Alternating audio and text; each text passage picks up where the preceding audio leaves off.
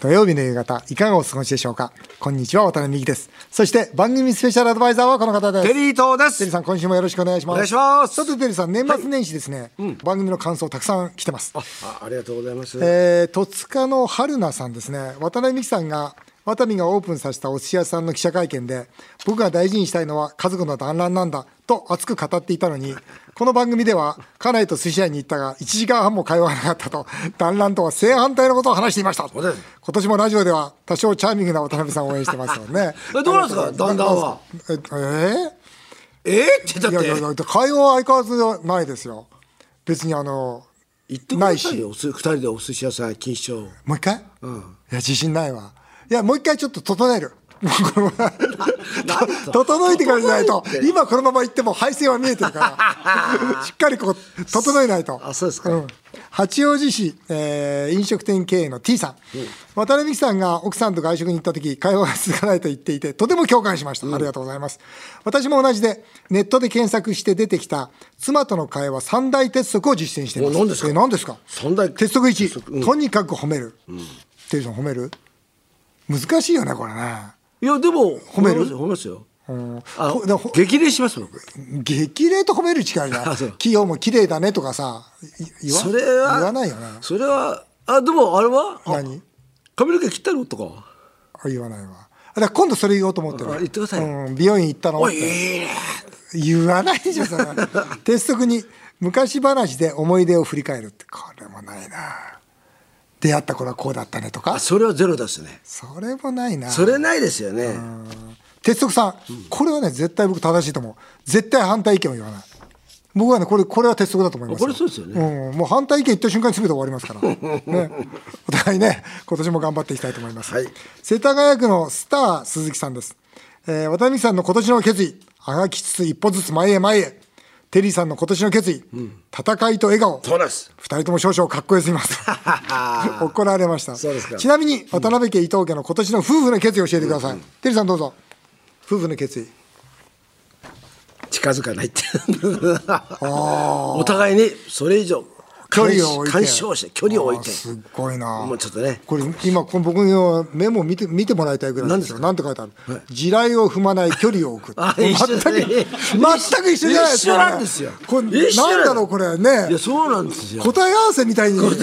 すごいな距離を置いちゃってる。やっぱこれが一番ですねそうなんですよ。あんまりね近づいてるとね。必ず地雷地雷踏みますから年に四五日ぐらいでいいんじゃないですか。何がですかいやだから近づくの。 近づくのあとはまあちょっと距離を置いて。そうですか。わ、かりました。今年もその抱負でいきたいと思います。さて CM の後は話題の政治ドキュメンタリー映画、香川一行をご紹介します。ぜひお聞きください。土曜日だけにこの映画どうよ2020年に公開された君はなぜ総理大臣になれないのか立憲民主党の小川淳也衆議院議員を追ったドキュメンタリー映画で異例のヒットを記録しましたその映画のヒットもあってか、去年行われた衆議院選挙激戦の香川一区で、小川淳也さんは直近までデジタル担当大臣だった自民党の平井拓也さんに小選挙区で勝利を収めました。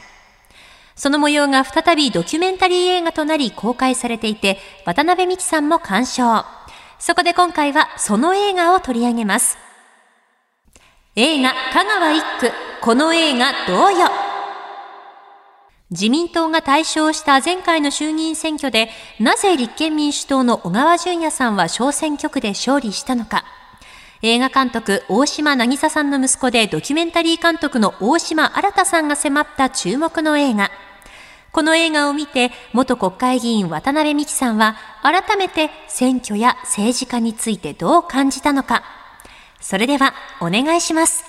ということで今回は現在公開中の映画、香川一行をご紹介したいと思います。これどういう映画テリーさんまだ見てないでしょはいどういう映画なんですかあのね、まずこれはあの立憲民主党の小川淳也衆議院議員を追ったドキュメンタリーなんですけど、あのこの方ほら代表選に出ましたよこね。れが出ましたね。はい。まあ、前作もドキュメント映画としてヒヒットしたんですね、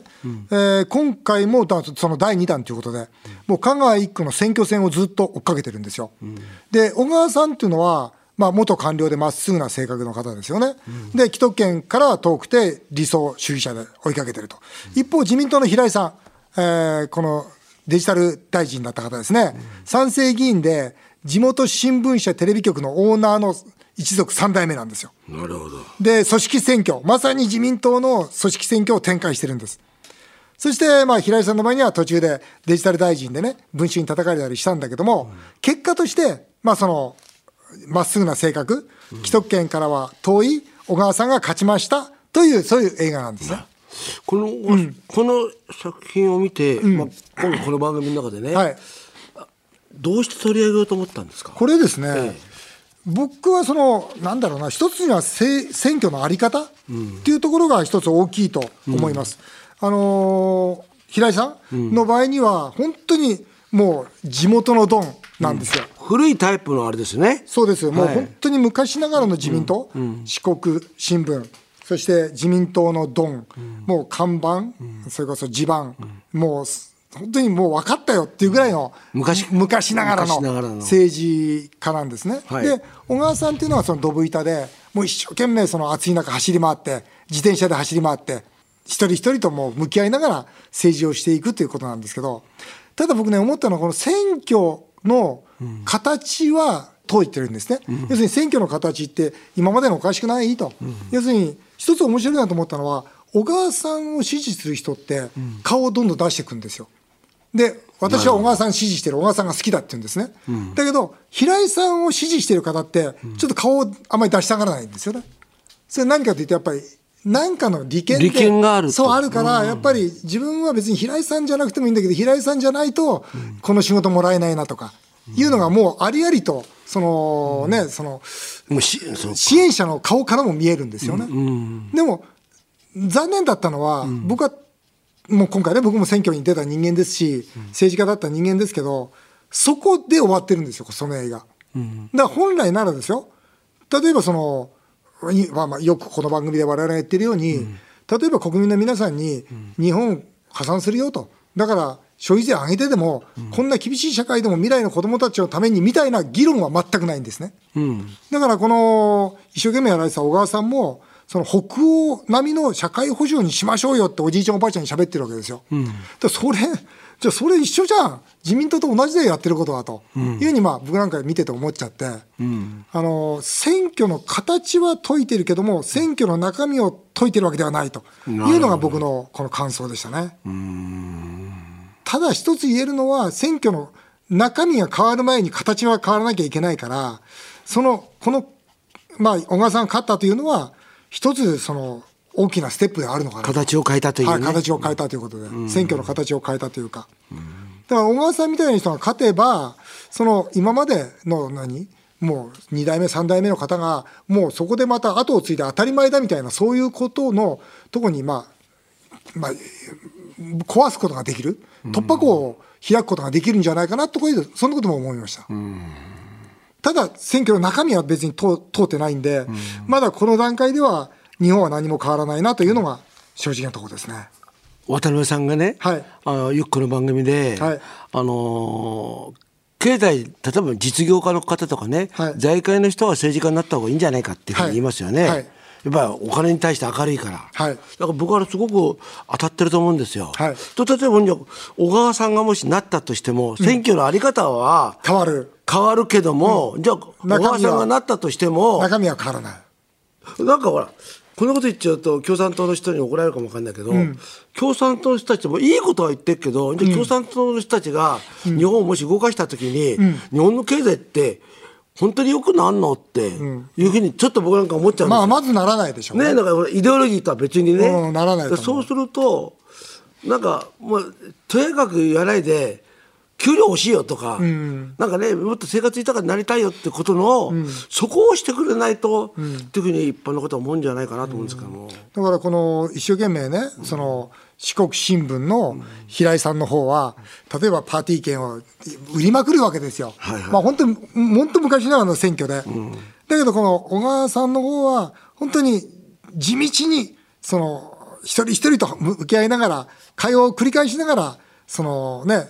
自分の支持者を増やしていくわけですよ。その姿はいいんだけれども、でも僕はじゃあこの人何言うのかなと思ってずっと映画で聞いていたら、社会保障を北欧並みにって来た時に、ちょっと待ってくれよ、その前に北欧並みにするっていう前に、じゃあ財源どうするのか語らなかったら、それはあんたおかしいよと、うんっていうふうに僕はついつい思っちゃったんね。まあ、確かにお金がなかったらねできないもん。それをだから今回ね10万円渡したじゃないですかそうそうそうそうあれと一緒ですよねなん一か緒いいこと言ってるけど、ね10万円後でそれ誰が返すのってことと一緒ですもんねだから耳のいい話を直接一人ずつにするのと、でそれからあんたに仕事あげるよって言って直接あげるのと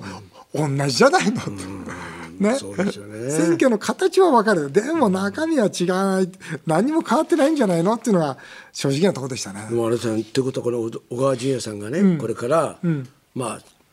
次のね選挙までにどれだけのことができるか、そこをやっぱ香川の皆さんは見なきゃいけない見てますよね、チェックしてますね、香川でも多分何にもできないでしょうね、うんこれは僕は本当逆に映画見てて思った、だからね難しいなと思うだから政治って本当難しいと思うんです俺よとかじゃああの、大島渚さんの息子さんは、な何が狙いだったんですか、もうその政治のあり方、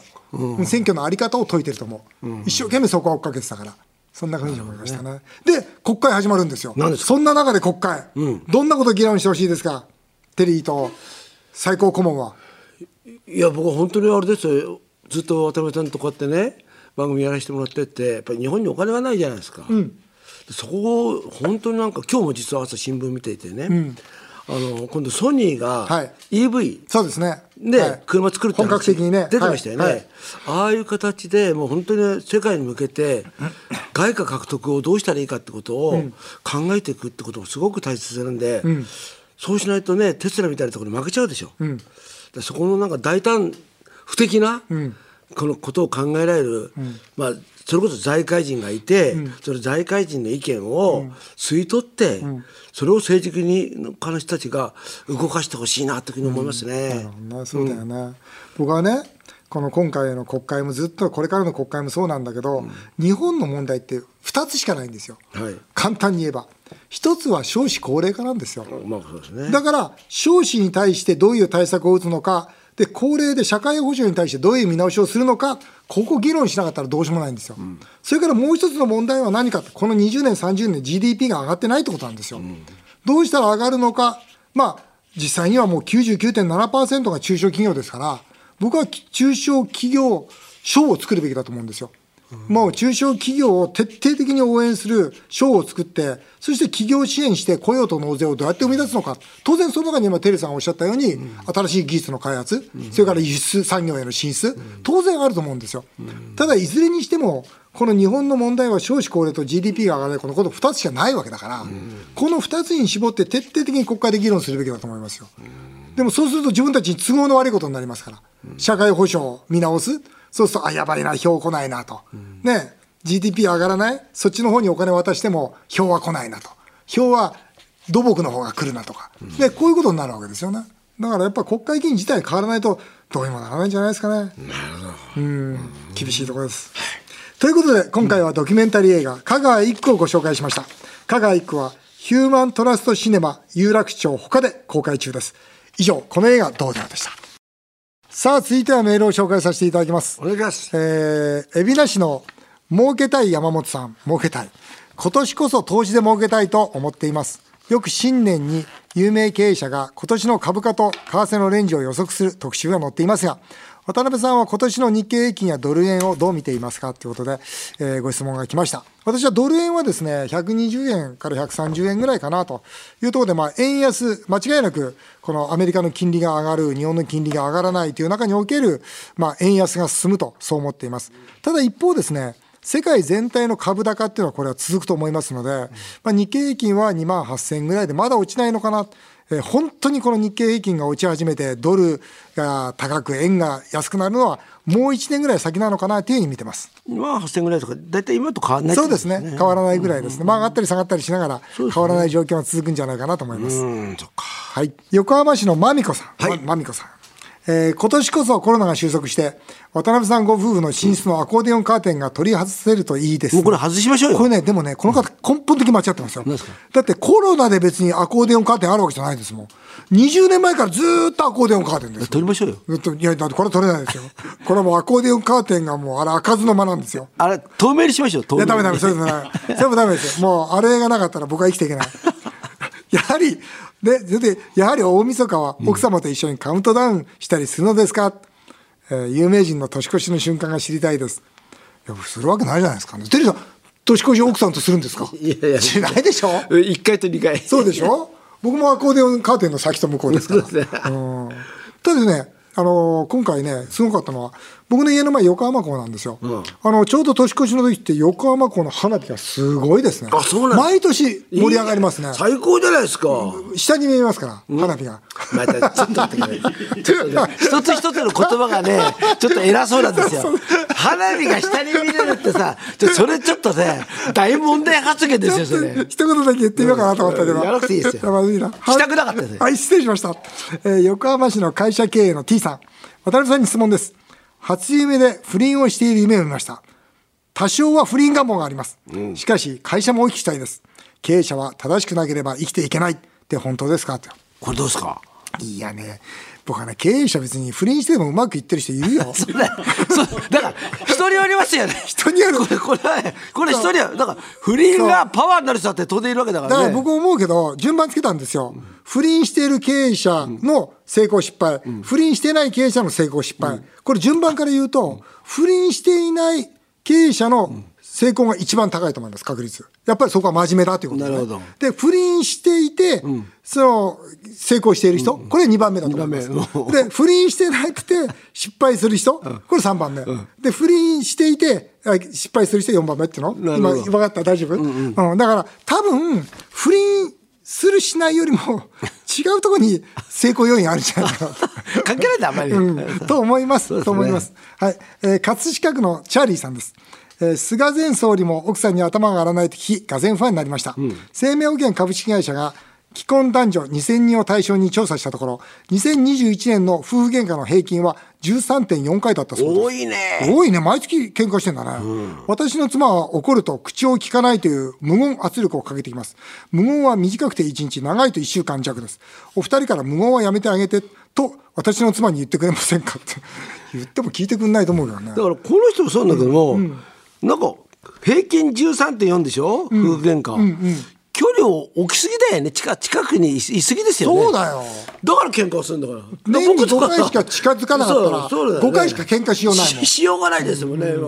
今遠隔にいるんでねそうだよ、遠隔調査するべきそうだよ。これ近いんだよ。だだですで、チャーリーさん。近づいちゃダメです、はい、近づいちゃダメです。無言は無言だよね。だってうちも無言だ もん。地雷踏んだら。もう、なんていう の、ただ当たり障り無のない言っていうのは聞こえるぐらいの無言 ですよ。だから当たり障りのない会話してればいいんだよねそうそうそうそう春が来たねとかさそうそうそうそうんあのなんかあ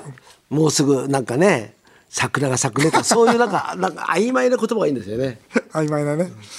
えー、うーちゃん、えーネットに既婚女性1000人に聞いた。旦那が嫌いかどうかに関するアンケートによると、はい夫が嫌いと答えた人は全体の21%に及び、まあいるでしょうねそう2割もいるんだって、ね、内容は年々偉そうになってるいつも自分は悪くないという主張が強い批判的なことばかりを言うと言った理由が多かったそうです、このアンケートどうよってことでちょっとこれ見たんですけど、いこれ結構面白いですよ何ですか旦那が嫌いになったきっかけは何か、ね、太ってかっこ悪くなったから旦那が旦那がおーでこういうのもありますよ一言臭いこうもうさ臭いとか言われたらどうしようもないよねそうだね旦那としても立場がないよね、それからねいつから嫌いになったかっていうとこれ面白いよその義理の母につまり旦那の自分のお母さんだよね、自分の悪口を言ってるのが分かった時ああこれダメだよねそれはちょっとねこれダメだよね。旦那嫌い、これも厳しいよ。ね、旦那嫌いの対処法は何ですか、何だと思います、セリーさん。わかんない何ですか単なる同居人と割り切る。辛いよね。お小遣いをもらうだけ。怖いよね。もっと怖いのありますよ何ですか早く死ねばいいのにと唱え 唱え続ける。 そこまでして一緒にいることないよね。ええねいやでもね僕思うのは、うん批判的なことばかり言ってあるじゃないですか、んうんこれ例えば例えば奥さんも旦那もそうかもこのお互いにね、これって年寄り病ですよねああ、わかるわかる。年寄り病。そうそう、ねそうそう。だから批判をするっていうのは、なんかなんだろうな年寄りですよねなんか世の中が分かんなくなってきちゃうとなんか批判をしてるっていそうそうそうそうだからやっぱ年あ自分がなんか第三者とかいろんなことに対して文句を言い出すっていうのはそうだねで一見なんか一見なんかね主張があるみたいな感じがするんだけど違う感じがするんですよね。ずっとわかるわかる、ねうんすごくわかるなんか本当になんか意固地になってるっていうかねいうことになって小さいふうになってると思うんだよね、こんなもんすごいよなんですか将来相手が苦しんでる姿を想像するもっとひどいよ期限切れのものを食べさ せるもうさそこまでしてさ結婚してないでよもうカルト映画になってくるもようね。カルト映画状態ですよ、本当にびっくりしちゃうわ、えー匿名希望の T さんです営業マンさんとテリーさんに質問です何ですかよろしいでしょうか私も昨年浮気未遂がバレました浮気未遂なんだ、えーこの正月もまだ奥さんは怒っております、奥さんは大体どのぐらいの期間許してくれないものなんでしょうか営業マンさんテリーさん教えてくださいとそういう内容ですでまずはテリーさんいきましょうかどのぐらい許してくれないんですか永久に許しませんね。永久に許さない永久に許さあなれいとず思いーっます。と根に持ってるってこと年に持ってますね。ああそれは怖いないやもうだと思いますよ本。当あそれは口にしないだけで。もう時代はそこにあるんですからね。あーもうもうじゃあ消えないんだね消えないと思うんですけどこの罪私はんどうですか性欲の強い営業マンいかがですか、これも修修行だと思いますんで、んまあ、1000日解放になぞらえて1000日と言いたいところなんですけど、私の場合はもう2000日もう超えてしまいました超えるよ ねすごい1000日解放を超えた超えたの2000日解放す もうすごいですよ。ごいわ日本に一人もいらない。 1000日解放だって何人しかいないんだから2000日解放はいないわ倍普通もうね死いんないでますよ。死んでる死んでるうんまだまだですねまあもうはい年末あの年末から少しずつ良くなってますけどあでも全よかった然じゃんダメ全然まだまだいや時間かかりまでもすこれもっとあれなのは、営業マンの方は、まだ女好きだからだって、修行していいって言いながらあそうもう一個の気持ちはあるんですからそうだよねまだ断食してるわけじゃないんだもんね、いやもちろんねそうだだからこれがもうこれだからいろんなことしてるよね戦時会議をしながそうらかじゃあ全然修行になってないじゃないですか修行になってないんですよなってないそれはそうですよ修行になってないということで答えにしておきたいと思いますあっという間にお時間になってしまいました以上メール紹介でしたテリータさんまた来週もよろしくお願いしお願まいします日本放送渡辺美希5年後の夢を語ろうこの番組ではリスナーの皆さんのメールをお待ちしておりますメールアドレスは夢 5-1242.com 夢 5-1242.com お送りしてきました。日本放送渡辺美希5年後の夢を語ろう。また来週のこのお時間にお会いしましょう。お相手は渡辺美希でした。あなたの夢が叶いますように。